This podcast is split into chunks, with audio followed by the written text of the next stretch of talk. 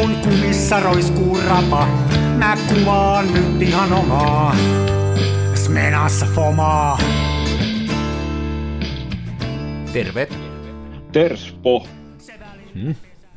Aina jännittävää kuulla, että mikä kommentti tulee. Joo, mä koitan uudistaa itseäni, että joka kerta olisi eri huudahdus tervehtimään sinua näin podcastin nauhoituksen alkuun. Se on semmoinen, mitä voisit aina koko viikon odottaa. Nimenomaan, niin pitää olla jotain positiivista odotettavaa. Se on muuten ruvennut sataa nyt lunta.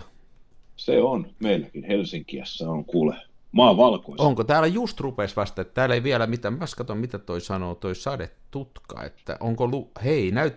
No ei, ei kauhean vaan hyvältä näytä. Mä ajattelin, että saadaan kunnolla lunta, mutta ei tästä. No, se on jännä, että se on nyt tullut sitten silleen tälleen, että siis täällähän oli jo tuossa aamu kahdeksalta, niin... Joo, se näyttää, että olis... siitä on mennyt tuollainen pilvisydeemi ylitte joskus tuossa kuuden seiskan aikaa. Joo, aika vahvakin, se... joo. Täällä joo. Ei ole vielä tullut, tänne tulee nyt, taikka just alkanut nyt, ja sitten jatkuu tuonne kahden, kahden nurkilta pitäisi olla. Joo. Joo. Lämpötila on paraikaa yksi pilkku yksi astetta, että ei se, ei se kauaa meitä täällä ilahduta. Että meillä täällä Helsingissähän on vähän ikävää, kun lunta, kun lunta jos sataa, niin se ei yleensä... Tota, se ei yleensä kauhean kauan pysy semmoisena kauniina valkoisena. Se on hyvin äkkiä saattaa ruskeata mujua. Niin, kyllä se täälläkin vähän demppaa. Niin, kyllä se täälläkin vähän on. Muutama vuosi sitten muuten siellä oli ihan hirveästi lunta ja täällä ei ollut juuri yhtään. Muistan joo. Semmoisen, kun, kun tota, ettei se aina mene tasan nämä lumimäärät, mutta... Mä tykkäisin lumesta, mä olisin ihan innoissani, jos vähän tulisi ja olisi pikkasen lunta, että tämä tota, tekee, tekee hyvää tuolle luonnolle, ja sitten se on kummallista, kuinka paljon valoa se lisää tuohon, kun se maa on, vaikka se olisikin vähän ruskea, mutta kun siinä on sitä valkoista seassa. Kyllä joo, ja ehdottomasti siis tykkäisin lumesta jo senkin takia, että kaikki ötökät ja pienet eläimet niin tarvitsee sitä lunta, esimerkiksi siilithän tarvitsisi mielellään ihan kunnon pakkasjaksoja, kunnolla sitä luntaa, että pystyvät talvehtimaan. Tämä on, nämä on nämä Etelä-Suomen nykyiset talvet, kun lunta ei ole ollenkaan ja lämpötilaa siinä niin plus kaksi miinus neljä, niin ne on käsittääkseni aivan murhaa meidän, meidän pienille eläville fossiileille. Niin tavallaan ne ei saa sitä lumipeiton suojaa. Joo, sitten ne ei saa sitä joo. Ja sitten se häiriintyy, kun se, se kuitenkin vaatii, että pitää ihan oikeasti olla viileitä, että se Menee, menee horrokseen se kroppa. Niin meillä on tommonen, meillä on tommonen lehtikomposti tuo pihalla nurkassa, tuo tontin nurkassa, tommonen mihinkä, kun meillä on muutama tämmöinen tosi iso lehtipuu tässä tontilla, niin mä ajan sinne aina noita lehtiä, niin, niin se on ihan todistettavasti ainakin pari siiliä talvehtii siinä lehtikasassa. Ne kaivaa sinne alle semmoisen, ja mä olin ihan ekoina vuosina huolissani, että ne on jotain rottia, koska täällä on vähän rottiakin ollut, mutta tuota... Ne on kyllä ihan siilien, siilien. Ne taitaa mennä tommosiin paikkoihin sitten. Ne menee joo, ja se on, noita, noitahan suositellaan meillä täällä Helsingissä, niin siis omakoti, omakotitaloasujia suorastaan kannustetaan, että, että ei pidetä tontteja niin kuin liian siisteinä, että jos olisi joku semmoinen vähän suojasampi nurkka, minne voisi just jättää talveksi sitten oksaa, risua ja sitten näitä lehtiä, niin, joo. Koska ne on, sit, ne on ihan elinehto täällä meillä urbaanissa maisemassa noille siiville. Mä en edes tiennyt tota, että toi oli ihan sattumalta, ja sitten mä luin jostain jälkikäteen, että tosiaan ne tolla ei tekee, että se on ihan, se on ihan hauska elää, ja tota, meillä on, meillä on toi pieni, taikka tommonen sekarotunen koira, joka on kaiken elävän perään, siis ihan käsittämättömän aggressiivinen, taikka semmonen, että että se ajaa oravat puuhun ja sitten sähisee siinä alla ja se orava just huutaa sieltä puusta ja jänikset se ajaa ja viimeksi mä päästin sen mettässä, kun mä näin tuommoisen valkohäntäpeuran, mä päästin sen perään, kun se tulee takaisin kyllä, kun huutaa, mutta siilit se on oppinut sillä, että se on tosi innostunut, kun puskassa rapisee ja kun siellä on siili, niin se tulee vikisten pois, vaikkei se ole koskenutkaan siihen, se on saanut pari kertaa turpiinsa niiltä. Että se just on... joo, no niin, oppinut olemaan. Oppinut kerrasta tai kahdesta. Aivan loistavaa, aivan loistavaa. Hei, mulla on ollut hyvä viikko kuvauksmielessä. Tähän on muuten, kuuntelette Kansan filmiradioa.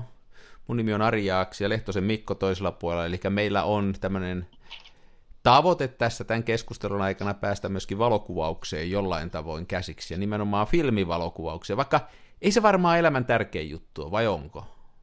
On se aika tärkeä. On se aika tärkeä. Joo, on se tärkeämpää kuin purjehdus esimerkiksi. No, purjehdushan on siis vaan maailman kallein tapa päästä ilmaiseksi paikasta toiseen. Niin, se on niinku, niin. Se on niinku seisois vaatteen päällä kylmässä suihkussa ja repis satasia. Se on se sama kokemus. About, about. Niin, niin tota, mulla oli tossa, mä ehdin eilen vähän oleen tuolla pimiössä. Mä tein, tein oh. sarjan kuvia ja tein itse asiassa kaksi eri, kaksi eri juttua. Ja, ja nyt sain nopein. Mä oon siitä katon narissut sullekin, kuinka hidasta. Muistan. Tämmöinen perinteinen pimiötyöskentely on, niin nyt jotenkin onnistui niin kuin paremmin. Mä en tiedä, oliko mulla tuuria mukana vai olinko mä vaan keskittynyt suoritukseen. Se on varmasti se rutiini, mikä sinulla on. Ei siitä ole vaaraa, se on kyllä niin. Mutta nyt taas vähän innostuin, että mä sekoitin uudet kemikaalit ja sitten mulla on menossa tämmöinen niin sanottu paperipaperikausi, eli näitä tämmöisiä vanhoja kuitupapereita, ihan vaan Fomapania, joka on tämmöinen tsekkiläinen firma, tekee edullisia, hyvinkin edullisia ja aika hyvälaatuisia valokuvausasioita mun mielestä, lukuun ottamatta se yksi filmi, mikä, mitä ei kannata ostaa, mutta tota, taikka kaksi filmiä. Mutta noi paperit on hyviä, ja tota, tosiaan nyt on kokeilussa tämmöinen kuitupaperi, jonka idea on se, että se on tämmöinen perinteinen puhtaasti paperia ja selluloosakuidusta tehty, ja, ja siihen tulee semmoinen tosi herkkä ja sävysä siitä kuvasta, mutta sitten sen ongelma on se, että se menee ihan kauhealle käppyrälle, kun se kuivuu, ja, ja tota, mä en oikein keksinyt muuta konstia, kun laittaa ne sitten kirjojen väliin kuivuttuaan oikeasti, kun ne on siellä muutaman päivän, ne on aika suoria, mutta niissä on vähän niin semmoinen ongelma. Mä en tiedä, mitä papereita sä käytät. Käytätkö sä noita muovipohjaisia R C-papereita? Vai? Mä käytän ihan siis näitä R C-papereita, Joo. koska mähän, mulla, mulla ei hermo riittäisi paperipaperiin. Ja, niin on kyllä, uskon, että se jälki on jollain tapaa parempaa ja autenttisempaa, mutta mä nyt menen helppous edellä. Mä itse asiassa just tilasin, mun täytyy nyt kehaista meidän sponsoria, eli Kameratori Oytä, joka siis sponsoroi tätä ohjelmaa siten, että he maksavat meidän SoundCloud-tilan, niin heillähän on nyt tällä viikolla ollut tämmöinen massi- massiivinen alennusmyyntiviikko, siis kaikki tuotteet on jonkinnäköisessä halvennuksessa, ja mä sitten katoin, että mulla rupeaa paperit olemaan loppu, ja mulla oli siellä sisällä niin sanotusti luottoa, kun vein kamerakamaa loppukesästä sinne myyntiin, niin päätin sitten tilata juurikin Foman papereita, tähän isompaa kolmekymmentä kertaa kaksikymmentä, kolmekymmentä pilkku viisi kertaa kaksikymmentäneljä senttistä. Okei. Okay. Niillä on se semmoinen multigrade-paperi, ja sitten sitä vähän, vähän viisikymmentä kappaletta sitä, ja sitten on sellainen sadan pakkaus vähän pienempää. Ja mun täytyy kehastaa, että siis se on aivan noituutta, että kuinka he pystyvät siihen, kun toissapäivänä ehkä puolilta päivin tein sen tilauksen, ja? siis toissapäivänä puolilta päivin. Eilen, kun mä tulin töistä kotiin puoli viiden aikaan, niin melkein saman sekunnin, kun mä tulin ovesta sisään, kilahti oma postiappi, että ja, kameratoritilaus ja. on noudettavissa postina automaattisesti. No, no se on hyvä kuulla, ja että postin logistiikkakin kykeni sen sitten toimittaan, että sehän on myöskin joo, se on suoritus. Kry, joo, joo, se on kryptistä, koska eihän siis käsittääkseni siis, jos postihan sössii yllättävän suurella prosentilla mun kokemusta ja muiden kokemusten mukaan näitä lähetyksiä, mutta jostain syystä kun Kameratori lähettää, niin sitten se posti toimii, että en sitten tiedä onko... Onko Kameratorin sedät panneet nah- narisevat nahkatakit päälleet ja käyneet keskustelemassa postin pääjohtaja John Postin kanssa, että nyt nämä on parempi hoitaa kunnolla kuin maaliin, että ei käy mitään ikävää. Mutta onhan toi ihan uskomaton suoritus, että joo, siis toi, mit, toi, niin kuin puolitoista vuorokautta. Joo, joo. joo. Joo, se on, tota, se on tota hyvi, hyviä ne R C-paperikkin, mä oon kanssa niitä paljon käyttänyt, ja nimenomaan tuommoisissa tota, isommissa koossa, niin se, kun se pysyy edes tolkullaan suorana. Sitten niissä on semmoinen yksi piirre, mikä tuossa on tuossa, kun käyttää tuommoista niin sanottua paperipaperia, että kun se kastuu läpimäräksi, niin se on kyllä aika utusta kamaa, että siihen helposti tekee niillä pihdeillä ja niillä vekottimilla niin jälkiä, että, että se, se, ei, se saa tosi varovasti käsitellä, mutta tota... Kyllä siinä jotain on siinä jäljessä sellaista, siihen tulee semmoinen ihan aavistuksen niin kuin keltainen, semmoinen ihan aavistuksen, niin kuin, kun kun sitä vertaa siihen, siihen R C-paperiin, niin tulee semmoinen, niin kuin, miksiköhän sitä sanoisi, Sä, ei sävy ole liian vahva sana, joku, joku siihen tulee. Joo. Voi olla, että se on mulla korvien välissäkin, mutta, mutta on hauskaa ollut olla, ja, tota, ja, ja siellä on tota, nytten, äh, nytten, mulla on tämmöisiä, siis mä käytän näitä Fomapanin myöskin, kehit, sitä paperikehitettä, ja Ja mulla on niin kuin vallan hyvät kokemukset siitäkin, että mä oon ihan tyytyväinen siihen settiin siellä. Ja tota, mitäs muuta? Nyt oli täältä lunta on venannut sen takia, että olisi kiva päästä kuvaan vähän semmoista, että olisi vähän valkoista, että nyt rupeaa, jopa meikäläisellä tämä pelkkä harmaus rupeaa, niin kuin, että nyt täytyisi jotain inspistä saada, mutta tämä lumi tulee älä, hyvä. Älä nyt, Ari, mehän ollaan vasta tässä harmauden ihan alku. No, no, sekin on kyllä sanois, ehkä, ehkä alku neljänneksen puolessa välissä. Että Vast, niin vasta pitää. Ensimmäinen kuukausi marraskuusta mennyt kohta, että vielä viisi kuukautta sinne jäljellä. Niinpä. Joo, ja mä oon ottanut kyllä, mä olen asenne kasvattanut itseäni, koska muahan on aikaisemmin ollut aivan järjetön tämmöinen syysmasennus. Niin. Ja semmoinen saamattomuus on tullut, mutta nyt olen levittänyt käteni ja syleilen pimeyttä, niin sanotusti. Okei, varsinainen pimeyden ruhtinas. Kyllä, aion ottaa tämän, tämän haltuun. Ja tuossa heti alkuun mainitsit, että sulla on ollut hyvä kuvausviikko. Ja mä koitan nyt kuumeesti miettiä, että oliko minulla nyt hyvä kuvausviikko viime jakson äänityksen jälkeen vai ennen sitä. Se taisi olla kyllä sen jälkeen, koska mehän puhuttiin Mehän äänitettiin viimeksi ennen, tota, se oli perjantai kolmastoista päivä, ja heti perään tuli perjantai neljästoista päivä, mikä oli sitten tänä vuonna Hartwallin lanseeraama vuoden harmain päivä. Ja mähän tuolloin uhosin, että aion ottaa sun esimerkistä vaarin ja ladata Holgaan H P viisi plus. Joo, sä uhosit sitä siinä lähetyksessä, että sun pitäisi joku tämmöinen tehdä. Joo, Joo eli sä teit ja sen sitten. Mä tein sen jo, koska mä innostuin itse tästä projektin, projektiluontoisesta kuvausjutusta, ja päätin, että mä haastan itseni paitsi siinä suhteessa, että lähden rohkeasti kuvaamaan Holgalla harmaaseen pimeyteen, mutta myös se, että kun mähän on hirveän, mä oon aikaisemminkin avautunut siitä, että kun mä oon vähän tämmöinen säästeliäs kuvaaja, mm. eli siis pihi, mm. eli kun, kun kuvataan filmille, niin jokaisen ruudun tulee olla mestariteos, ja se tarkoittaa sitä, että se mun keskarirullani kestää aina kaksi kuukautta. niin, niin. Nyt mä laitoin Holgaan sitten H P viisi plussaa ja läksin kävelemään. Ja mä siis, mä kuvasin koko rullan kuudessa tunnissa. En ollut tietenkään... Se on aikamoinen yhteen... saavutus sulta. Se on vähän niin kuin vetäsit tämmöisen sadan metrin sprintin. No suorastaan. Ja en toki ollut yhtä kuuden tunnin niin kuin sessiota tuolla ulkona, mutta... sen yhden, yhden iltapäivän aikana kuvasin. Hei, muuten mä oli... näin näitä sun kuvia internetissä. Sulla oli semmoinen kuva, missä oli semmoinen vaahteran lehti, ja sit siinä oli, eikö se ollut yksi joo, semmoinen? Joo, oli. Aivan mielettömän hienon näköistä, ja justiin semmoista holkajälkeä. Mä, mun mielestä, siis mitä nyt internetti tuhoaa kuvia, mutta oli kyllä hienon näköistä, oikein Kiitos. valtava hienon näköistä. Joo. Joo.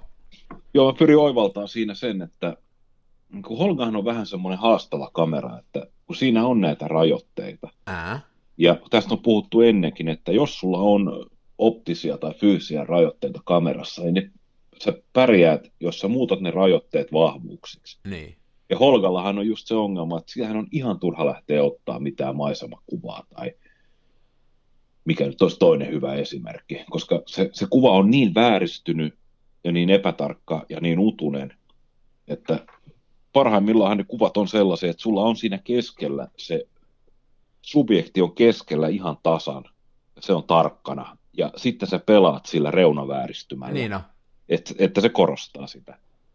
Ja mä, mä olin ottanut jo ha- harjoitusräpsyjä digikameralla, kun panin merkille, että nyt, rupeu, nyt oli semmoinen hyvä tilanne, että puissa oli vielä vähän lehtiä, ja, niin sieltä ja. pystyi ikään kuin irrottamaan nämä yksittäiset lehdet, ja mä ajattelin, että se toimii Holgalla, ja se toimii yllättävän Joo, hyvin. Oli tosi hyvän näköistä. Ja, joo, ja oli tosi hyvän näköinen esimerkki siis siitä, just niin kuin sä sanoit, että ne käy, täytyy ne vahvuudet käyttää, käyttää hyväksi. Ja se, minkä mä oivalsin tuossa viime kuvaussessiossa, on, niin kun osasin vähän niin kuin verbalisoidakin, on se, että Tässä on varmaan semmoinen juttu, että toi Hol- Holga on siis tämmöinen muovinen, hongkongilainen, erittäin halpa, tämmöinen suorastaan lelukamera. Ja sen ongelma on se, että se linssi on semmoinen muovinen pläpäys, ja se ei ole oikein mistään kauhean terävä ja skarppi, mutta se on vähän, se on sitä keskeltä niin kuin, jos sille antaa kouluarvosanan keskeltä viisi miinus, niin se on kaikkialta muualta niin kuin hylätty.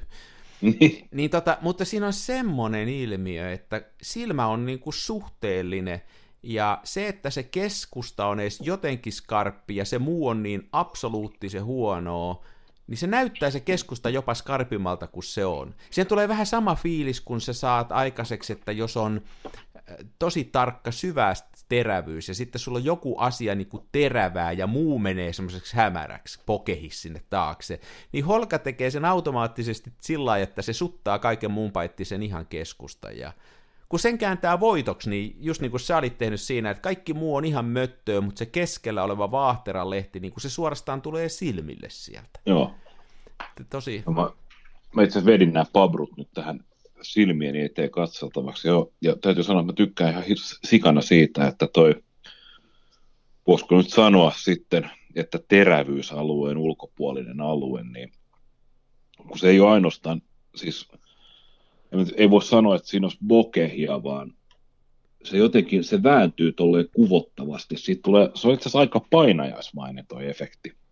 Onko sulla sama kuin mulla, että siellä menee, että jos siellä on suoraa viivaa, niin se viiva menee ihan mutkalle. Se kääntyy jotenkin ihan joo. Mihin sattuu. Joo, joo, se menee ihan siis tuommoinen. Mun no. ensimmäinen ajatus tuli tuosta, tota, jos joku on pelannut sellaista videopeliä kuin Max Payne, joka ilmestyi niinkin kauan aikaa sitten kuin ehkä kaksikymmentä vuotta sitten, niin siinä on sellaisia painajaiskohtauksia, missä niin nämä Max Paynein painajaiskohtaukset tulee mieleen näistä Holga-vedoksista, että se on sellaista, täällä, mulla on esimerkiksi tässä yhdessä kuvassa on männynoksia ja sitten takana näkyy just jotain vaahteran latvaa, niin kun ne vaahteran latvat on tuo takana ja reunoilla, niin ne, mu- ne oksat muuttuu niin kuin savuksi. Joo. Mutta se, se on, on just niin, mutta kun sen tietää etukäteen ja ei odotakaan siltä muuta kuin sitä, niin se justiin, justiin niin kuin sä sanoit, niin se täytyy kääntää voitoksi. Että ihmiset valittaa Holgalla kuvaamista siitä, että ne on yrittänyt ottaa skarppeja kuvia ja jättänyt vaikka, tehnyt hienon sommitelman niin, että se mun pääkohde on siellä laidalla. Ei siitä tule mitään, ei sillä lailla voi ottaa sillä. Ei. Mä muuten otin joskus tämmöisen kuvan äh, talon, Iso, ison kerrostalon seinästä, missä on rivi-ikkunoita, niin se näytti siltä, kun arkkitehdillä olisi ollut viivotin siinä ihan keskellä, mutta sitten ne talon, ne kummatkin laidat, se on vetänyt käsivaralta sijakseen, ne ikkunarivit, ne oli ihan lähti mihin sattuu, sittenkin tuli Jessus. Hyvä fiilis. Jessus. Mopi otti jopa Holgalla potretteja kotona, Oho. koska tota, mullahan on siis, mun Holgahan on tämmöinen salamalla pilattu yksilö. No ja niin. Mulla on mun isältä lainassa niin muutama salamavalo ja niihin kolmialat. Ja niissä salamavaloissa on joku tämmöinen orjatoiminto. Eli niissä on semmoinen niin kuin valokenno edessä. Ja ne saa toimimaan silleen, että jos salamavalo osuu niihin, nekin laukeaa. Joo, joo, joo, joo. Joo, niin mä otin sitten siitä yhden salamavalon ja tein siitä apuvalo heti siihen tällaisen diffusorin nokille. Ja sitten ihan vaan antaa ylä, ylä, yläviistosta. Tietää apuvaloa, ja sitten oli tämä Holgan salama, joka tulee suoraan edestä, ja ohjesti sitten vaimoa tapettiseinän eteen poseeraamaan, ja siitä sitten kuva. Ne onnistu, onnistut itse asiassa todella hyvin.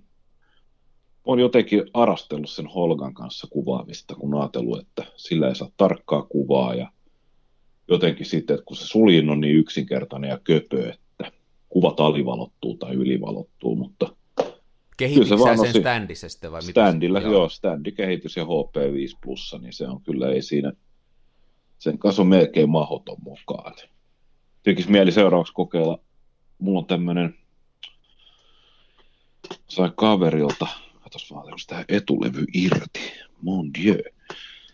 Siis tämmönen äh, Brownie kuusi kaksikymmentä Brownie E. Onko tämmönen laatikkokamera? Tämmönen laatikkokamera, ja tää on siinä mielessä, tää on parillakin tapaa harvinainen Brownie kuusi kaksikymmentä. Ensinnäkin, tässä on kaikki osat tallella. Uh-huh. Tämä on ehjä ja tämä on hyväkuntoinen. Sen lisäksi näistä ö, etsimistä näkee jotain. Nämähän normaalisti samentuneet aivan sellaiseksi tuhnuksi. Niin. Näistä, näistä näkee suorastaan yhtä hyvin kuin sinä päivänä, kun tämä on tullut tehtaalta esiin. Mutta tämä on tämmöinen luksusmalli. Tässä on nimittäin kamerajalusta, siis tämä kameran jalustakierre löytyy kahdelta syrjältä, eli tämän saa ihan oikeasti jalustalle, muutenkin kuin kuminauhoilla. Sitten tässä on öö, lankalaukasijalle paikka. Mutta onko ne ollut alun perin, vai onko joku modannut sitä? Ei, ei, tämä on, tämä on ollut hetken aikaa myynnissä joskus silloin viisikymmentäluvulla. Ja sitten tässä on vielä siis sisäänrakennettu keltainen suodin.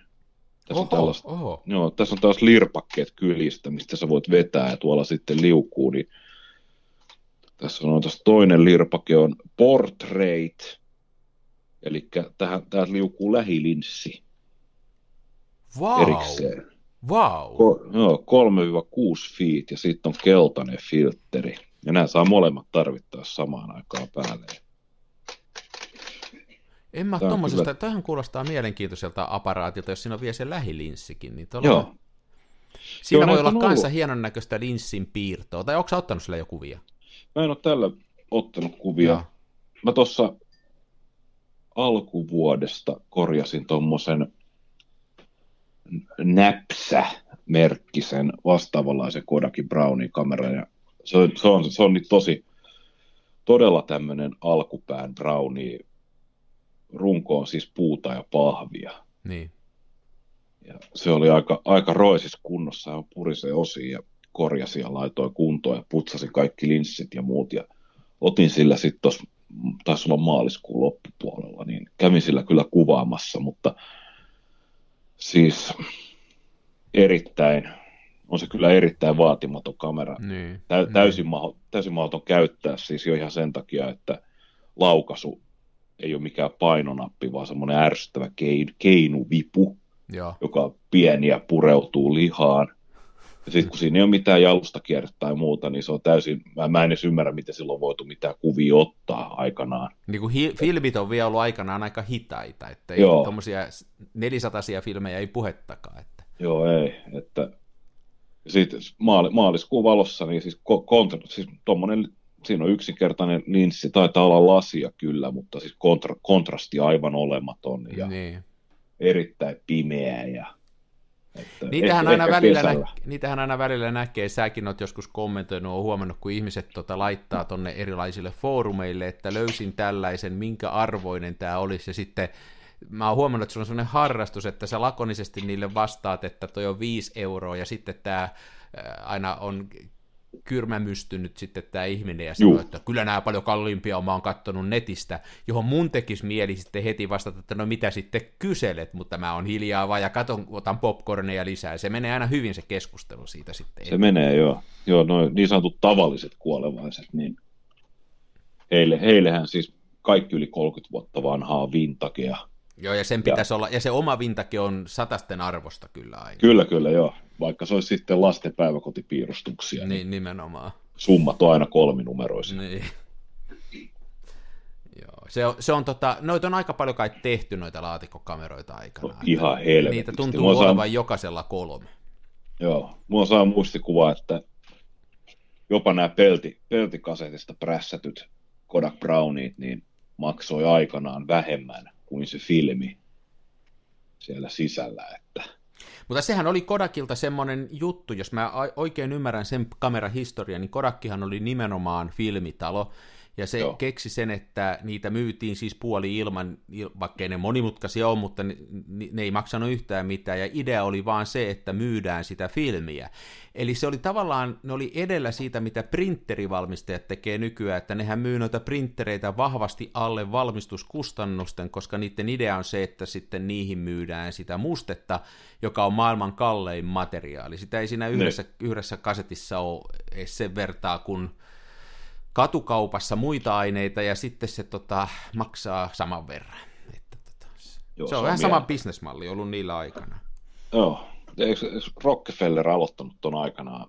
Sehän myöi, eikö se mennyt suurin piirtein näin, että puoli-ilmaiseksi myytiin ensiksi öljylamppuja, Jaa. ja sitten, sitten ruvettiin myymään öljyä niin lamppuihin samassa kadunkulmassa. Jaa. En, en tiedä, voi hyvinkin olla, että sehän on, sehän on tämmöinen mielenkiintoinen bisnesmalli. Nythän niitä on tosi paljon tällaisia tämän printerinkin lisäksi, ja, ja, ja onhan paljon puhuttu myöskin siitä, että, että tota, taikka siis jos ajattelee vaikka, mä mietin niin itsellä vaikka, tulee Elisan kautta toi digiboksi kotiin ja toi telkkari ja muu, niin sehän tulee sieltä seitsemällä eurolla saa sen boksin, mutta sitten joka, ne ottaa munuaisen joka kuukausi sitten hinnaksi siitä niinpä, lähetyksestä. Niinpä. Tämä sama maa. Joo, ja Edisonkaan, kaikki, kaikki muistaa Edisonin siitä, että hän keksi sähkölampun, mutta jos mä oon oikein ymmärtänyt, niin hänhän ei tehnyt rahaa sillä sähkölampulla, vaan se todellinen rahasampo oli tämä E kaksikymmentäseitsemän ja E neljätoista kantastandardit, joilla se sähkölamppu sitten liitettiin valaisimeen. Oliko siellä siitä joku patentti sitten vai? Ilmeisesti joo. Ja sehän on ihan järkevää, järkevää että tuota, ulkoistetaan se, koska se lampun tekeminen on varmasti kallista ja työlästä, niin siis, ja sun kantaista lamppua tehdään ja myydä, vaan silloin kannattaa vaan hankkia se liitet, liitäntälaite no, ikään kuin no. nimesi alle. Joo. Jälleen se... kerran puhutaan skaalattavuudesta. Niin, niin. Ihan mielenkiintoisia bisnesmalleja. Mulla on vielä toi haussa, mä en ole keksinyt mitään tällaista. Että...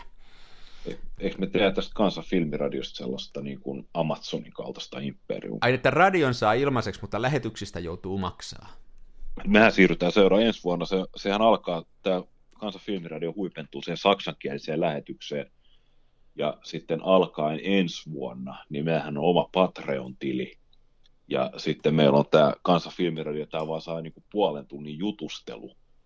Ja sitten maksavat ihmiset voi mennä kuuntelemaan tällaisia on-demand maksullisia podcasteja. Onko tämäkö meidän suunnitelma on? Mä en tämä, tiedä. Ainakin tämä ainakin, on mun suunnitelma. Ei, kun tämä kuulostaa tosi hyvältä. Mä tota, katson tästä nyt, kun on saatu tämä äänitettyä, niin mä rupean tämän Mersun katalogia taas käymään lävittä, joo, joo, mitä voisi tilailla. Mä otan etukäteen varmaan tilaa, että mä odotan ihan sitten ensi vuoteen saakka. Kannattaa ei, tämän kannattaa. Vuoden puolella tilata kuitenkin. Nimenomaan. Ja kaksituhattakaksikymmentäviisi niin oma kaapelikanava. Erittäin hyvä. Kyllä. Kaapelikanava. Onko sitä en olemassa? Tiedä, onko se tiedä, olemassa? Mulla, digi, mulla on digiboksiin viisitoista vuoteen, mä en edes tiedä, mitä televisiosta tulee. Joo. Joo. Hei, meidän piti vähän, meillä oli vähän aihettakin, me kaksi viestiä Jaha. lähetettiin, että mistä me puhutaan. Päivän aihe ei ollut Holga. Ei ollut, mutta Holga on hyvä aihe siinä mielessä, että me ollaan, tarvitaan kumpikin elää tämmöistä tietynlaista Holga-vaihetta elämässämme, ja tota, tota se on... Se on, mullakin on tässä pöydällä itse asiassa nyt kun äänitellään, niin yksi ainoa kamera, ja se on tämä Holga. Ai jaa, siellä ei ole kyllä filmiä sisällä, mutta mä en tiedä oikein miksi se on tässä. Niin meidän piti puhua hei vähän siitä, että kun kuvat on kehitetty ja, ja filmit on kehitetty ja muuta, niin mitä sitten tapahtuu? Eli onko tämä termi nyt sitten arkistointi tai onko se kasaaminen tai vai mitä se on sitten? Niin arkistointi... Öö... Tiedätkö sä muuten, ennen kuin mennään siihen, että yllättävän moni, näin mä oon kuullut, jotka käyttää näitä kaupallisia filmin kehityspalveluita, niin ei halua niitä filmejä itselleen, vaan jättää ne tuhottavaksi ja ottaa pelkästään ne digitoidut versiot.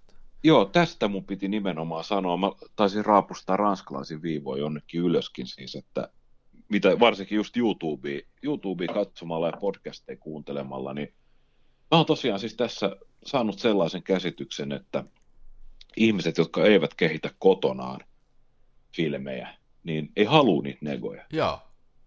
Ja se on mun mielestä aivan käsittämätöntä, koska mulle nimenomaan siis, sehän on se juttu, että ne negat on. Koska ne tiedostot voi hävitä koska vaan. Joo, mun mielestä kans mä en niin kuin...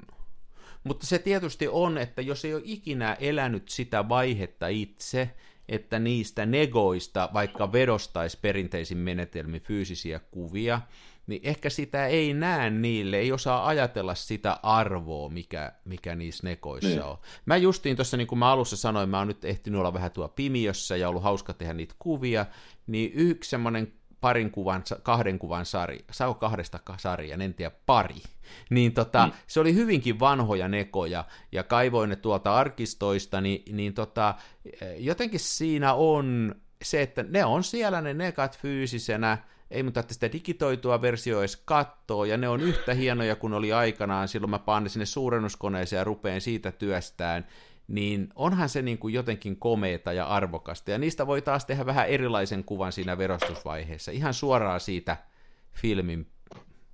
Kai se voisi saman tehdä digitaalisestikin, minä tiedän. Jotenkin tuntuu niin hassulta. Miksi kuvaa filmi? En tiedä. No filmikuvauksessa muitakin hienoja puolia.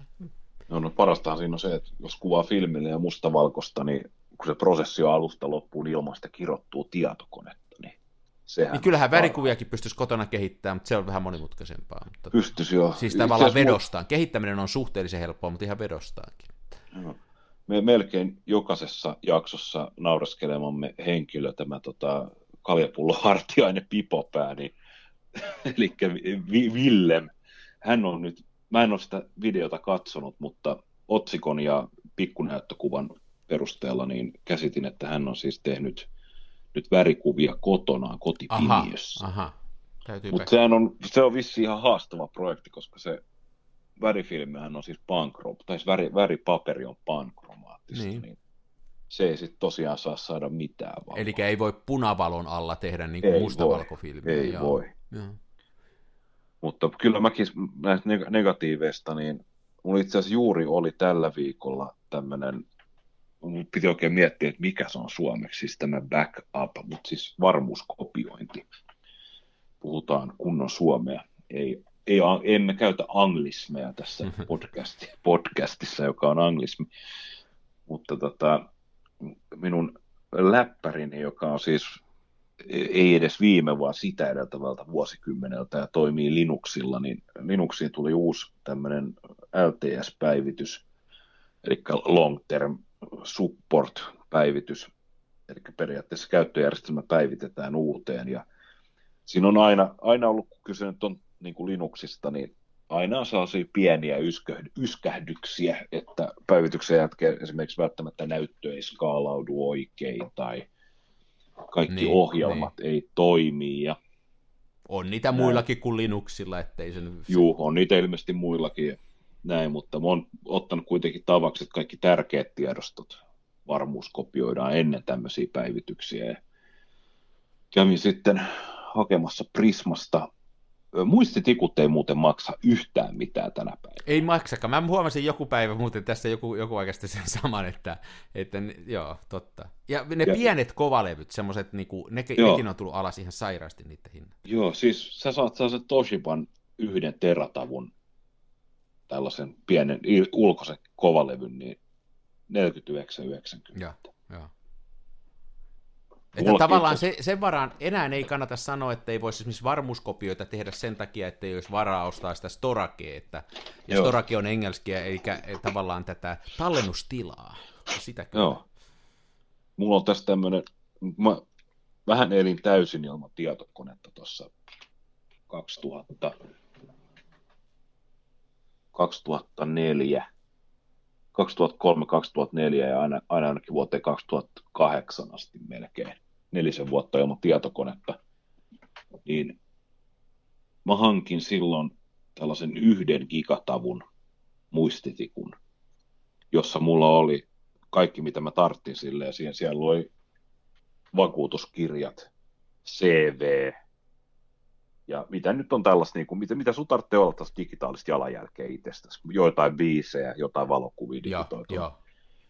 ja mulla, on, niin kuin, mulla on se tikku mukana, että sitten että jos tarvitsi jotain tehdä, menin kirjastoon ja löin sen kiinni, ja se oli se mun matkakovalevy, minkä kanssa mä pärjäsin. Ja muistan, että noin muistitikut oli silloin, silloin oli tällaista niin kuin sata kaksikymmentäkahdeksan megaa ja viisisataa, mitä viisisataaviisikymmentäkuusi megaa, ja sitten toi gigatavu oli jo aika iso, ja se maksoi niin kuin jotain, ja kahden gigatavun tikku olisi maksanut jo sit niin kuin ihan oikeasti rahaa. Ja se, mä oon ostanut tuossa vuosien varrella aina silloin tällöin jotain, ja voit viimeksi kun mä päivitin käyttöjärjestelmää, niin mä ostin sellaisen kahdeksan, kaksi kappaletta kahdeksan gigatavun muistitikkuja. Ja nekin maksoi siis kymmeniä euroja niin, kappale. Niin, niin. Ja nyt mä hain tuossa... Se oli varmaan elokuun loppupuolta. mä kävin Prismassa ja mä hain, kun mulla yksi kaveri, kaveri käymässä Helsingissä, sen piti tuoda mulle, piti itse asiassa tulla ja maksaa mulle velkojaan. Ja tota, silloin oli hirveä kiire, kun sen piti hakea tuommoinen muistitikku, että hän saa käyttöjärjestelmän käynnistyslevykkeen luotua. Ja piti käydä jostain hakemassa se, ja hän oli tulossa autolla, ja mä sanoin, että mä käyn tuossa naapuriprismassa hakemassa sen, ja silloin mä ostin kolmekymmentäkaksi gigatavuisen tikun, joka muistaakseni maksoi neljätoista euroa. Niin, tästä on niin. nyt niin kuin pari kuukautta aikaa. Mä ajattelin, että mä käyn nyt ostamassa kaksi sellaista samanlaista kolmekymmentäkaksi gigatavusta, niin mä saan sinne sitten ihan kaiken. Niin, tiedätkö, tämän kolmen kuukauden aikana, niin mä sain sen kuusikymmentäneljä gigatavuisia tikkuja samaa rahaa, kun mä sain niitä kolmekymmentäkaksi gigatavuisia. Ne maksoi neljätoista euroa sitten.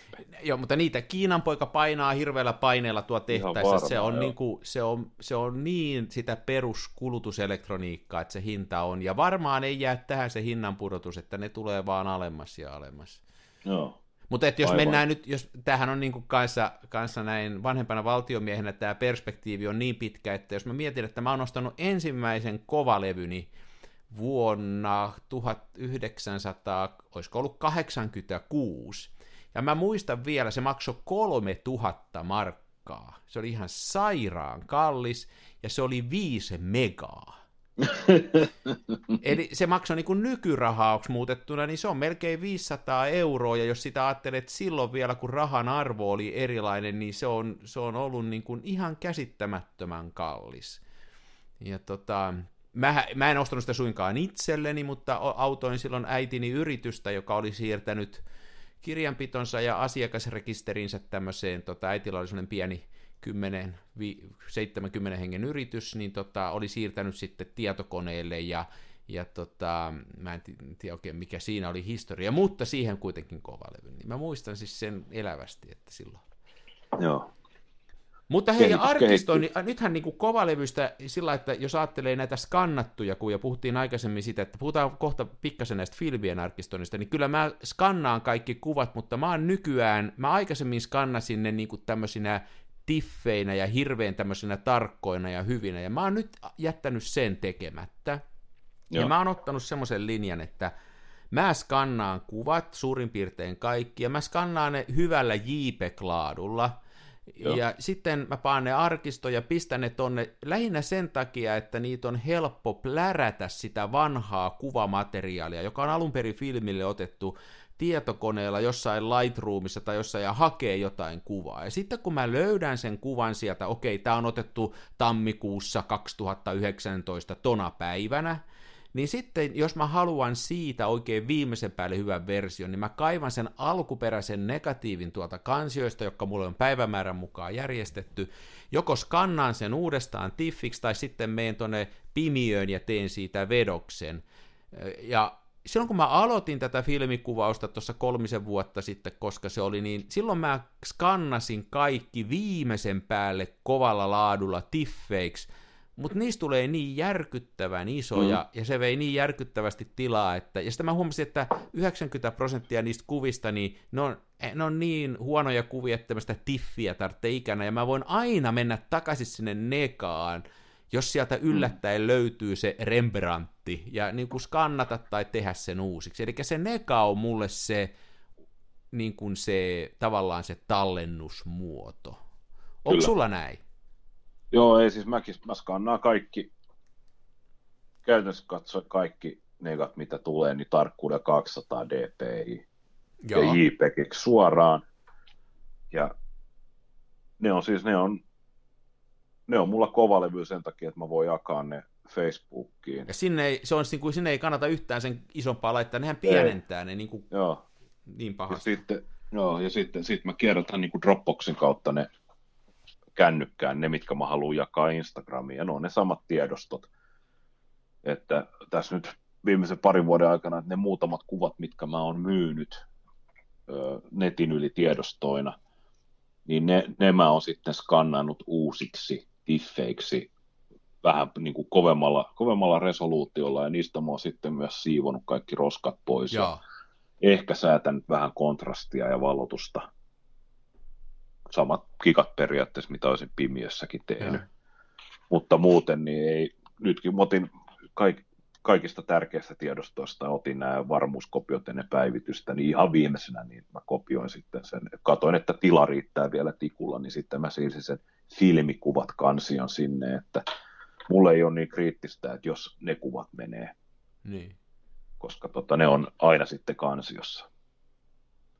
Ja... Niin, valo, mulla on toi kansio sillä lailla mua huolestuttaa, että sehän on kuitenkin fyysinen paikka, ja, ja onhan siinä mahdollista, että se kansio saa vaikka, vaikka kärsii jonkun vahingon, tieksä, että naapurin niin. kakara tulee ja pissaa sen päälle, tai tulee tulipalo tai jotain muuta, että onhan siellä semmoinen vaara olemassa. Niin, meillä on, tota, meillä on ovet kiinni ja lukossa. se, on, se on pitänyt naapurin lapset... pissaleikkeineen ja vielä toistaiseksi. niin. Toki, mä, otan, mä laitan tähän ylös vinkki. Vinkki, ovet kiinni.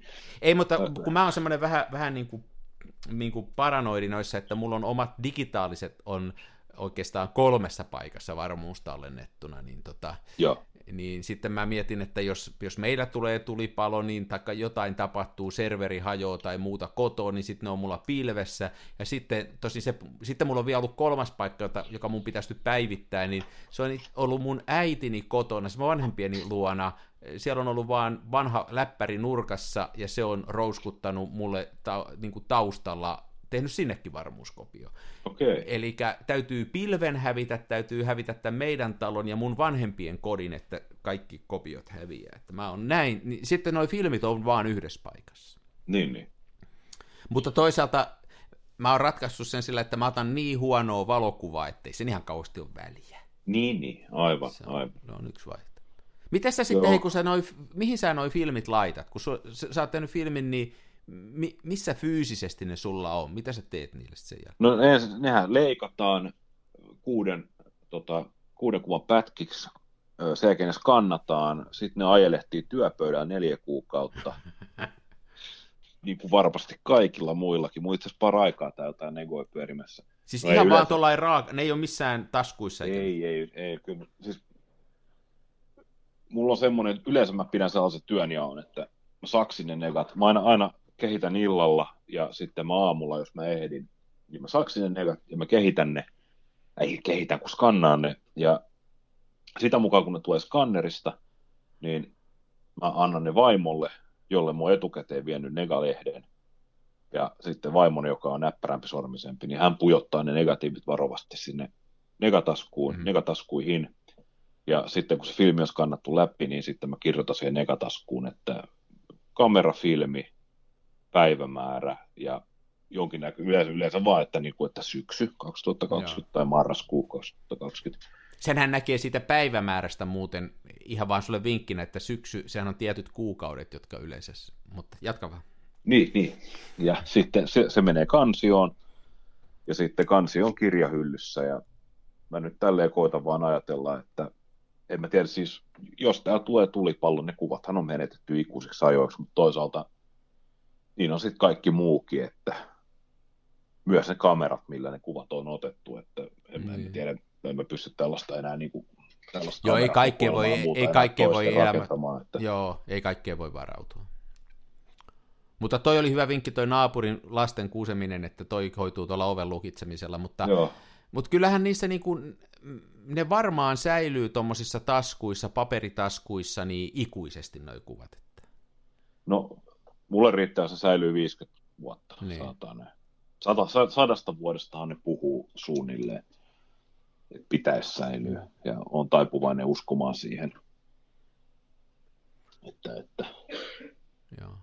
Mä... Kyllä sitä aina, kyllä sitä aina, aina väliin miettii, että jo, mitä, mitä tapahtuu. Mulla itse yksi kaveri, joka on. on ihan oikea valokuvaaja, niin hän kuvaa, no, nyt tiputin jotain taas patterin väliin, kun mä sählään tässä samalla.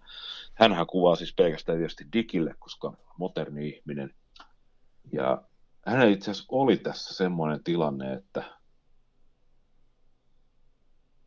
joko, mä en nyt muista mitäkö, olisiko, olisiko käynyt kuule silleen, että ulkoinen kovalevy, missä oli varmuuskopiot, niin mm. lento, lentoyhtiö hävitti sen. Okay. Ja, ja sitten läppäri, missä oli ne niin sanotut masterikuvat, niin läppäri tippui järveen kesämökillä. Ja silloin oli niin kuin hetken aikaa semmoinen tilanne, että hänen niin kuin koko elämäntyönsä jaa, on jaa. jossain muualla. Ja ne kuvat saatiin sitten kyllä palautettua, se läppäri vietiin jollekin tämmöiselle A T K-velholle, joka jaa, teki taikojaan. Jaa, jaa. Ja ne kuvat saatiin palautettua, mutta sehän, tietysti, sehän maksoi valtavan summan rahaa.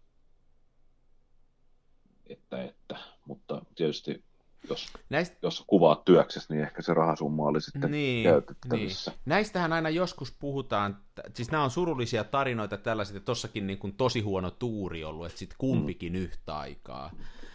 Mutta että noin muuten, kun puhutaan usein siitä, että, että digikuvat ei säily ja mitenköhän ne tulevalle polville säilyy ja muuta ja tämä digitaaliset versiot, niin siitä mulla on kyllä vähän semmoinen ehkä, ehkä tämmöinen filmikuvausta vastustava fiilis, että musta tuntuu, että noi digikuvat säilyy paremmin kuin noi, noi filmit kuitenkin sitten sukupolvilta toisille, että tota, meillähän ei siitä ole vielä todistetta, että miten siinä käy, mutta Mutta että mä väitän näitä tästä tulevaisuuteen, niin aina tulee olemaan semmoiset softapaketit olemassa, millä saa JPEG-kuvat ja TIFF-kuvat auki, että ne ei tule tästä maailmasta ikänä häviää. Ja sitten tota, kyllä toi varmuuskopiointikin sillä ajon, että on ne niin kuin, jos mä ajattelen, että mulla ne on kolmessa paikassa ja mun perhe pääsee niihin kaikkiin käsiksi, kun ne osaa sen, niin kai siinä niin kuin parempi jatkuvuus on kuin siinä, että mun isäni valokuvat on mahdollisesti yhdessä kenkälaatikossa ää, niiden kellarissa, mutta en ole ihan varma, niin on se jotenkin niin kuin epävarmempi kuitenkin. Joo, kyllähän toi siis, JPEGhän on, mitä mä nyt jostain luin, niin nämä, jotkut jaksaa vielä hehkuttaa RAW-kuvausta, mm. mutta jos mä nyt on oikein ymmärtänyt, niin jopa, jopa ihan ammattikuva, että kuvaa suoraan, suoraan JPEGille nykyään, että ne on, noi kamerat on niin hyviä, että ne osaa ottaa oikein valotettuja kuvia, sitä RAW-tiedoston informaatiota, sitä ei niin kuin enää tarvita. Ja nämä pakkausalgoritmit on niin hyviä ja käytännössä katsoen niin häviöttömiä, että ei, ei, ole, ei ole mitään syytä olla kuvaamatta suoraan JPEGiksi. Että se, se lisäarvo, lisäarvo niin kuin kuvata RAWi on aika nolla. Niin, mä, mä kyllä mä on... luulen, että JPEG on, JPEG on kyllä tullut ihan jäädäkseen, että siitä ei, siitä ei tule ikinä pääse eroon, eikä tarvitsekaan päästä eroon. Ja näistä negatiivien kuvien säilymisestä, niin mä tässä aikaisemmissakin jaksoissa puhuin, kun olin jeesaamassa kaveria tyhjentämään edesmenneen veljensä kuolinpesää, niin siis siellä oli tämmöinen jumalaton vaatekaappi täynnä dioja, varmaan kymmenen tuhatta diaa, jos riittääkään. Ja mun faijalla on niitä dioja kanssa, hän on kuvannut pelkästään diaa jossain vaiheessa, niin voisin nyt sanoa, että faijalla olisi ehkä niin kuin kolme muuttolaatikollista täynnä jaa, dioja. Jaa.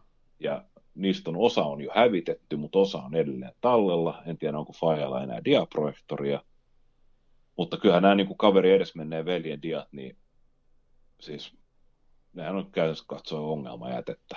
Ni, niin siis... ni, ni, niissä raakattiin niin kuin ehkä kuusituhatta kuvaa silleen niin kuin pöytälamppuun vasten katsoa, että mäkeä, mäkeä, mäkeä, mäkeä, mäkeä. Ah, tässä, on jo, tässä näyttää olevan isä, tää talteen, mäkeä, mäkeä. Ah, tässä on koko perhe talteen, sitten kaikki loput mäkeä.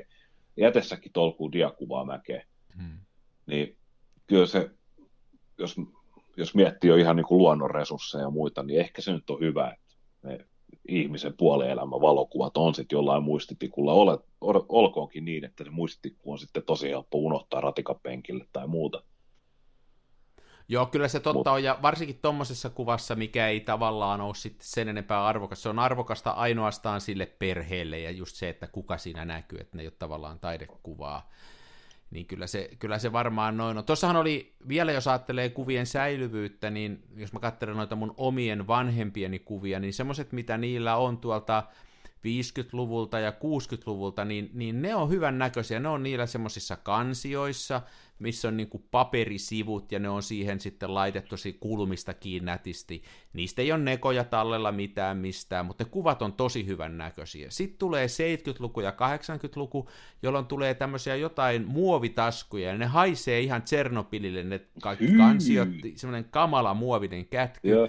Ja siellä on semmoisia värikuvia, jotka on kaikki ihan keltaisia, ja joo, niistäkään ei ole nekoja, että et se on ollut karu se kahdeksankymmentäluku ja se semmoinen huonolaatuinen, en tiedä, oliko, kutsuttiinko niitä joskin kymppikuviksi tai jotain, mitä ainakin meillä vanhemmat otti, niin mä oon niitä joitain koittanut skannata, ja niistä saa sillai jonkunnäköisen, että ottaa niitä vaikka Lightroomia ja sitten korjaa itse niitä sävyjä. Siinä olisi ihan kauhea homma digitoida ne, ja, ja, ja ne on kaikki aika huonoja kuvia, että mä en tiedä, mitä niille pitäisi tehdä, että tavallaan se vanha arkistointi, kun ne tehtiin, vanhat mustavalkoiset kuvat on säilynyt hyvin, noi, no. noi on noin kahdeksankymmentäluvun värikuvat aika huonossa hapessa. Sitten on näitä diakuvia, mä otin itse aikanaan diakuvia tosi paljon, ja mulla on niissä semmoinen ongelma, että ne nyt ei ole kauhean hyviä kuviakaan, mutta mä jostain syystä pikkupoikana laitoin niitä semmoisiin kepen, Öö, oliko se Kepe se merkki? Niin ne joo. Ja Kepe. Mä käytin semmoisia, missä on lasi kummallakin puolella. Joo. Ja tuolla vuosien saatossa niin, niin niissä on jokaisessa kilo pölyä sisällä.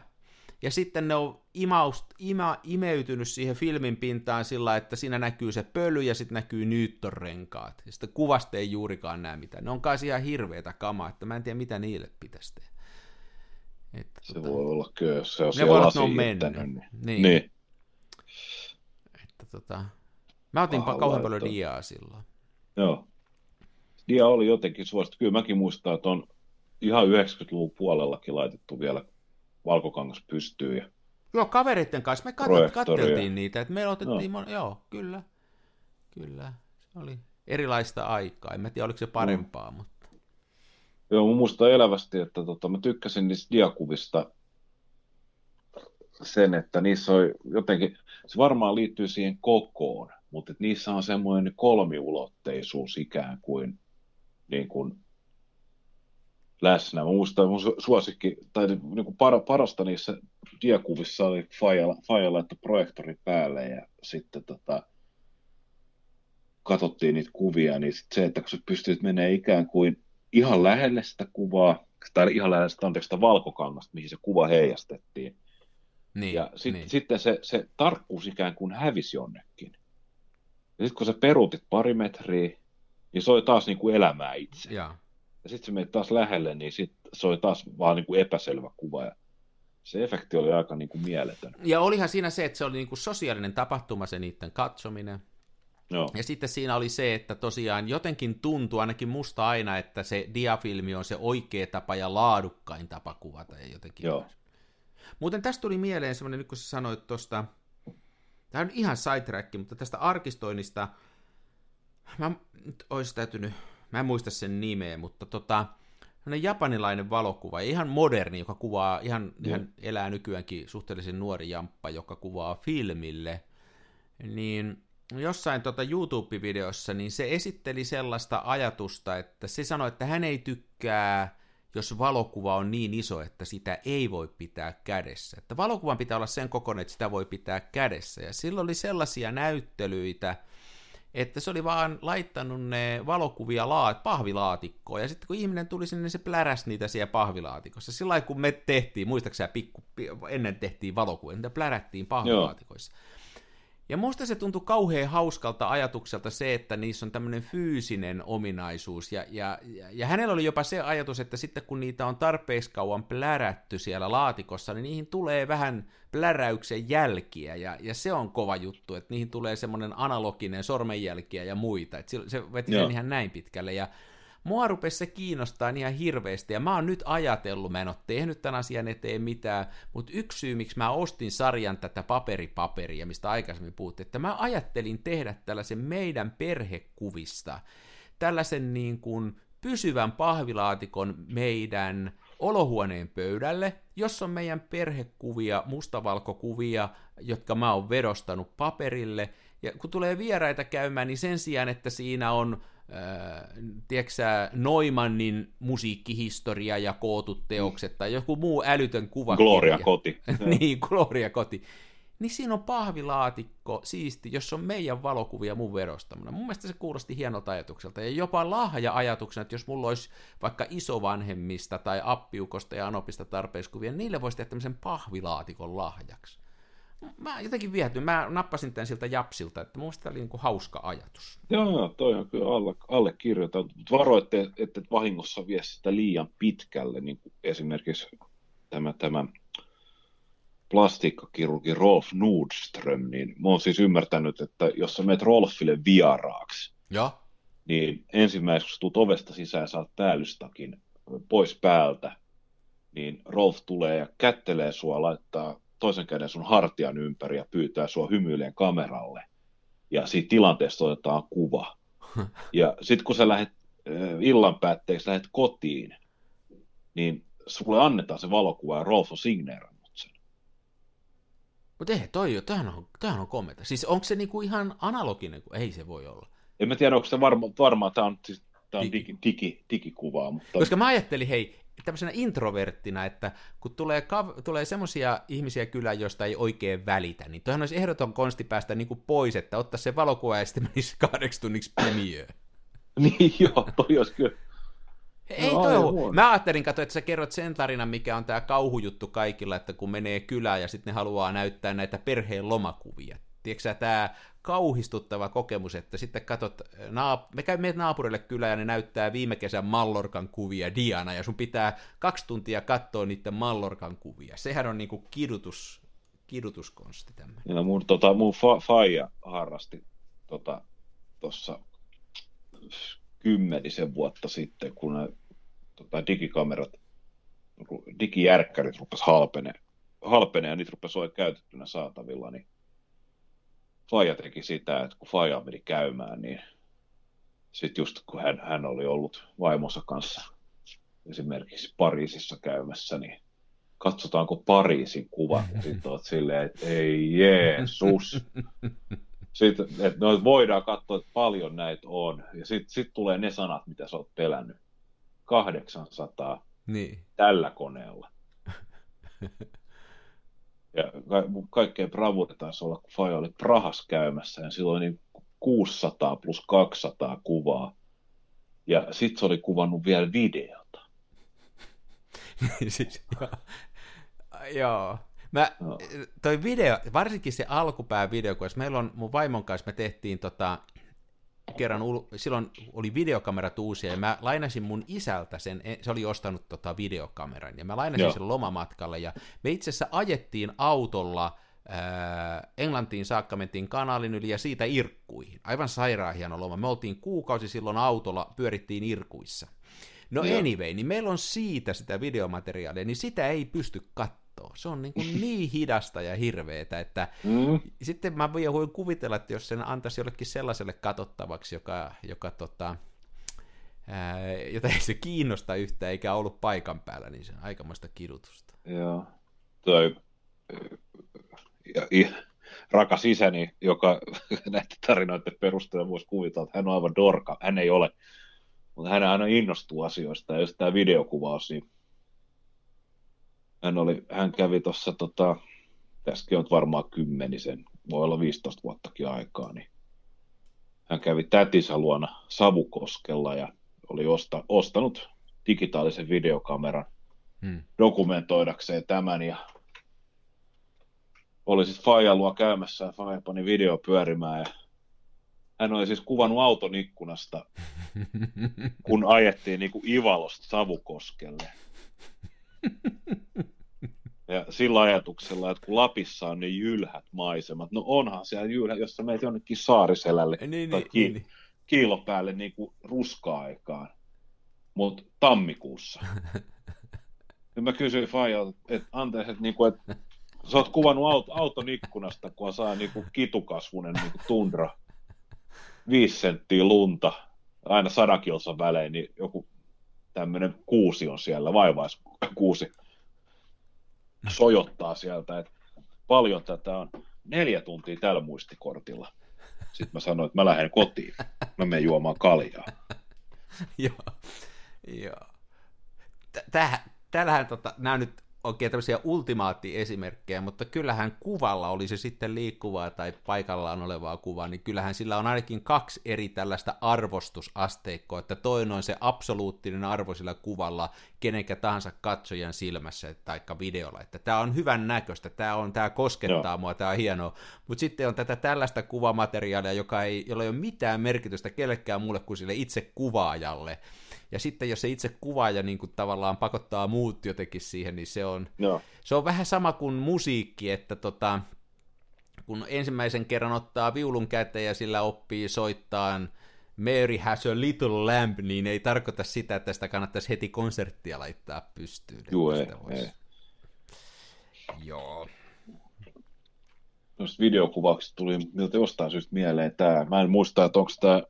Onko tämä käynyt jollekin mun kaverille vai onko tämä ihan niin kuin dokumenttitasolle yltänyt juttu, mutta ne keissi, että joku oli ostanut jostain huutokaupasta videokameraa ja videoita. Ja jo sitten näissä, ei videoita, välttämättä edes videoita, ne saattoi olla ihan super kahdeksan nauhoja tai sitten jotain taas kuusitoista millistä elokuvakamaa. Niin, ja siellä oli tämä tyyppi, tyyppi, joka ne oli omistanut, niin oli joku tämmöinen peräkammarin poika, vähän introverttia. Hän oli sitten niinku toteuttanut jonkun pitkäaikaisen haaveensa ja mennyt huippuvuorille. Joo. Jonkun niinku retkikunnan kanssa. Ja amatöörikuvaaja, ihan täysin tuntematon kaveri, mutta oli jotain, jotain niinku lahjoja ja silmää. Ja hän oli kuvannut sieltä niinku laivalta käsin tota jäämerta, ihan vaan niinku ohilipuvaa jäämerta, jäävuorineen ja muuta. Ja siitä tuli jotenkin ihan tämmöinen niin kuin spektaakkeli sitten, mutta mä en nyt muista, että oliko se tosiaan niin, että joku tyyppi oli, tämä ty- ostaja oli koostanut niistä niin kuin jonkinasteista dokumenttia, hoitanut siihen musiikit ja muut. Niin, niin. Ja se oli sitten iso hitti, vai oliko se niin, että joku mun kaveri oli vaan ostanut tällaisen ja sitten se oli kova juttu niin kuin meidän mielestä, että... Niin, mutta kyllähän se... Kato, niin. Alkaa katsoa, nämä muistot sekoittuu, ei muista ei, mutta enää siis la- lahjakkuudella, lahjakkuudella pääsee, pääsee aika pitkälle, jos on lahjakas. Vaikka Kyllä. mä lahjakkuuteen uskokkaan. Mä en usko lahjakkuuteen oikein missä, mä uskon, uskon enemmänkin niin kuin jääräpäisyyteen. Mä uskon joululahjakkuuteen ja siinä erityisesti siihen, että jos ostaa itse itselleen lahjat, niin voi maksimoida niiden määrän ja laadun. Toi, toi sopii nyt tässä joulun aluskeskusteluun hyvin, toi oli hyvä. Tää oli tämmönen kuluttajavinkki. Kyllä. Hei, vinkkeistä tuli... Ihan, ihan, en tiedä mistä tuli mieleen, niin kuin vinkkeistä tuli mieleen tämmöinen, niin kuin ihan siinä alussa puhuin, mä oon vielä vähän tuo pimiössä, kun mä eilen siellä olin huuruissa pitkän aikaa, niin kun se meni jotenkin nopeammin, niin nyt mä tein yhden asian eri lailla, mitä mä oon koskaan tehnyt, mä en tiedä miksi mä oon tehnyt sitä niin. Eli kun se filmi laitetaan siihen ää, suurennuskoneeseen, niin mulla on, mä en tiedä onko kaikissa suurennuskoneissa, mutta mulla se menee tavallaan sen kahden lasin väliin, ja sitten se sydeemi työnnetään sinne sen suurennuskoneen kitaan, se menee kahden lasin väliin. Eli siinä on niinku tavallaan yksi, kaksi, kolme, neljä, viisi, kuusi pintaa, jolla voi olla pölyä. Kyllä. Noniin. Ja niillä, ja niillä joilla, niillä on aina. Niin nyt mä otin sellaisen jutun, että kun mä laitoin sen, niin ennen kuin mä tein mitään muuta, niin mä otin luupin ja valoa vasten todella pieteetillä kävin sen niin kuin millimilliltä lävitte sen koko negatiivin ja metsästin ne pölyhiukkaset siinä vaiheessa. Ihan niin kuin kärsimystä se oli ja, ja sai sata kertaa avata ja yrittää löytää, että millä pinnalla toi nyt on toi pölyhiukkane ja kaikkea tämmöistä tein, mutta tein sitä tosi kauan. Mulla meni varmaan siinä yhdessä nekassa ainakin kymmenen viisitoista minuuttia, että mä niin kuin kävin sitä lävitte sillä luupilla. Joo. Ja se mahdollisti sen, että nyt kun mä olin sitten sen muuten tehnyt, kaikki valotukset kattonut paikalleen niillä liuskoilla ja pienillä paloilla ja hoitanut sen kuntoon, niin sitten kun mä tein sen ekan vedoksen, niin yhdessäkään näissä ei käynyt nyt sitä, että mä olisin tuumannut, että äh, pahus, tuossa nenän päällä on karva. Että nyt oli ensimmäistä kertaa sellainen tilanne, että se pöly ei kertaakaan tullut siihen homman eteen, ja, ja mun mielestä tämä oli, mä oon aina nimittäin, mulla on aina ennen käynyt niin, että mä oon kattonut ne valotukset kuntoon ja kaikki muut, ja sitten mä huomaan, että siellä on se pölyhiukkanen, ja se joutuu osittain niin kuin alkaan alusta, eli sä uudeksi joudut taas paneen sen paikalleen siihen, ja joudut kattoon, että se on oikeassa kohtaa, joudut tarkentamaan, mulla ainakin liikkuu, jos mä revin sen pois, niin se vähän liikahtaa äkkiä se suurennuskone, ja niin ihan no, vaan tämmöisenä vinkkinä, että se vartti siihen pölyn metsästykseen ennen kuin tekee mitään muuta, niin näytti kannattavaa. Joo. Mä olin mulla jotenkin kas... löytävinäni jotain tässä. Joo. Mulla on myös tuommoinen lasi, lasillinen negapidike, ja mä pitkään, pitkään selvittelin, että mikä on paras tapa saada ne lasit puhtaaksi, koska tuntuu, että jos käyttää pelkkää alkoholia, niin ne jättää, se liottaa sen rasvan jotenkin ja se jättää sen kalvoksi ja se haihtuu liian nopeasti siitä okay. ilmeisesti. Okay. Ja sitten mä kokeilin tällaista silmä, tota, silmälasien puhdistussuihketta. Ja, ja. ja sekin olisi vähän silleen, että niitä oli vaikea pestä niitä laseja. Ja sitten totesin, että kaikkein paras tapa saada lasit oikeasti puhtaaksi on ottaa ne irti. Ja. Sitten mennä keittiön tiskialtaan ääreen, ja. Kast- kastella ne, laittaa ja. Niihin tippafairyyn ja ihan harjalla pestä ne, huuhdella ne helvetin hyvin ja sitten asettaa tota, paperille. Ja sitten senkin jälkeen, että jos sä kuivaat ne niin kuin, tota, talouspaperiin, niin niistä talouspaperista jää kuituja siihen. Että ne pitää ensiksi kuivata ja sen jälkeen sun pitää ottaa talouspaperi ja niin kuin, hiertää sellaiseksi mytyksi jotain sellaista pintaa vasten, missä ei ole yhtään rasvaa. Ja siitä ikään kuin kiillottaa ne lasit vielä. Sitten panna ne siihen negakelkkaan kiinni ja sen jälkeen vielä puhallella. Ja nyt mä oon viimeiset, viimeiset muutaman kuukauden, tai nyt mä oon nyt parin kuukautta ollut pimiön pystyssä. Nyt kun mä laitoin pimiön pystyyn, mä katsoin niitä laseja. Ja ne on aivan siis ilmassa olevan rasvan kuorruttamia. Niissä oli partakarvoja, hiuksia ja hiilsettä. Mä otin ne lasit helvettiin, mä panin ne pöytälaatikkoon. Ja nyt mulla on niin sanotusti lasiton negapidike. Ja se pysyy se nega sulla siellä niin suorassa, että sä saat sen siellä? Joo, pysyy. Munkin täytyy tota kokeilla. Mulla on nimittäin yhdessä lasissa semmoinen, mä en ole ihan varma, onko se pieni kolo, vai onko se tota, semmoinen likatahra, että, että se ei lähde millään pois siitä. Joo. Ja mä oon nyt sen sillä lailla pystynyt hoitamaan, mä tiedän missä kohdassa se on, ja mä käännän sen kuvan siinä niin, kuin niin päin, ja aika usein se onnistuu jotenkin niin päin, että siinä kohtaa, missä se on, se menee jotenkin semmoiselle kohdalle, että se ei niin paljon haittaa, että se ei ole taivaalla, vaan se on siellä jossain nurmikossa. Joo, joo. Niin sillä se, mä oon päässyt, mutta, mutta mun täytyisi, toi voisikin olla, että ottaisi ne pois ja kokein fairilla koittaisi. Joo, ne, on, ne kerää vaan pölyä ne lasit, ne on ihan mahdottomia. Jos, jos se nega vaan pysyy suorana. Täytyy kokeilla, toi, toi, toi, toi, oli, toi oli hyvä vinkki. Mä en ole ikänä edes ajatellut, että se pysyisi suorana, mutta osa noista filmeistä on tosi suoria, varsinkin kun ne on noissa mu- taskuissa ollut, tieksää, vuoden, niin ne on aika suoraksi mennyt Joo. siellä, että tota, voisi vaikka toimia. Että. Kyllä, kyllä. Ja sitten se on niin hyvä, kun se on siinä pidikkeessä, niin laitat sen siihen suurennuskoneeseen, jos siellä näkyy pölyä roskaa, niin äkkiä vaan kelkkaa ulos ja molemmin puolin pumppupulloa vähän joo, ilmaa joo. siihen ja takaisin. Mutta sehän ratkaisevasti, sehän pienentää, niin kuin sehän suorastaan vetää murto-osaan niiden mahdollisten pintojen määrä, jos jää kaksi niin. lasia pois, että siitä jää Kyllä. heti neljä, neljä pintaa pois. Kyllä. Hyvä vinkki. Pro-tipsuliini. Mm. Hei, olisiko nyt saksan kielen sana ja sitten mennään tekemään jotain muuta? Sitten mennään syömään lounasta joo. ja sitten lähdetään, sit lähdetään töihin sekoilemaan. No niin. Mä oon aamupäivän ollut puhelinkonfassa, nyt tääkin oli eräänlainen puhelinkonfa. Tää on tavallaan puhelinkonfa. Mm.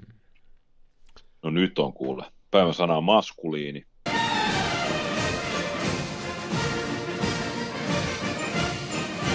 Der Mitnehmer. Der Mitnehmer. No niin. Mitnehmer, oisko se niin kuin toinen nimi siis tämmönen? Onko välinimi? Tämä on, tämä on ihan suoraan, suoraan siis voisi sanoa, että Suomen kielitoimiston suosittelema sana. Tämä on vääntiö. ah, vääntiö. No. Mikä on vääntiö? En, no siis, eikö tämmöinen räikkä, räikkäavaimen varsi on vääntiö? Joo, joo, okei. Okay. En tiedä. Olisi, var, olisi pitänyt ottaa pari riviä ylempänä, nimittäin tämä olisi ollut D-millimikron. Olisitko arvannut, mikä se on?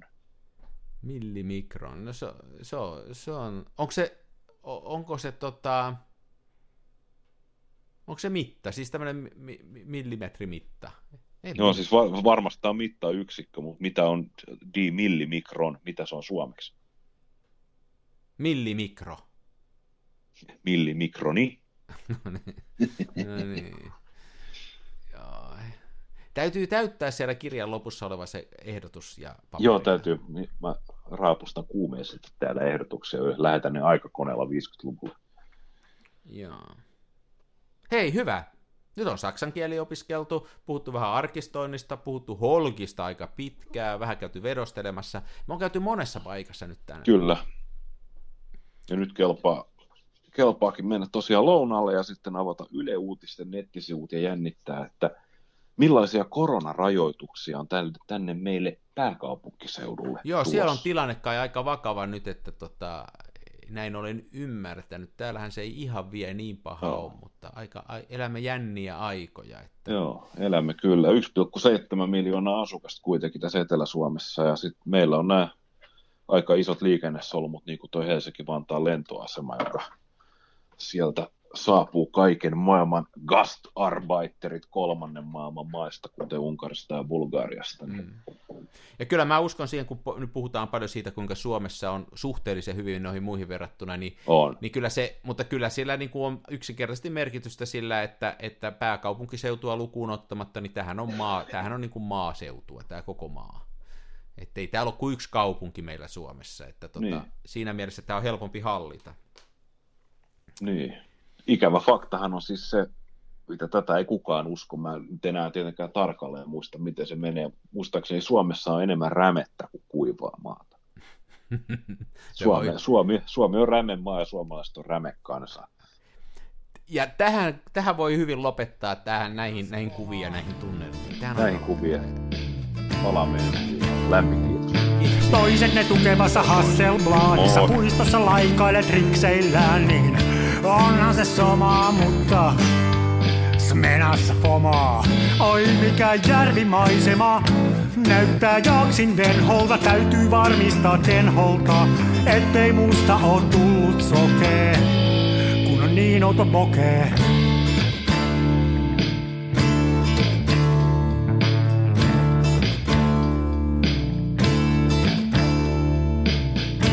Siirtele kivijuoria, mulla kun on mutkatkin suoria. Tää on tätä mun omaa, smenassa FOMAa.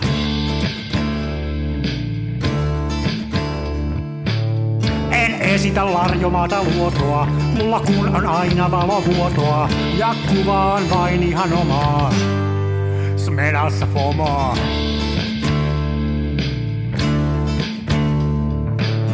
Avaruuden ovet aukeaa, symbolin suljin laukeaa. Tää on täyttä lomaa, smenassa FOMAa. Oi mikä järvimaisema. Näyttää jaksin venholta. Täytyy varmistaa tenholta, ettei musta on tullut sokee, kun niin olta bokee.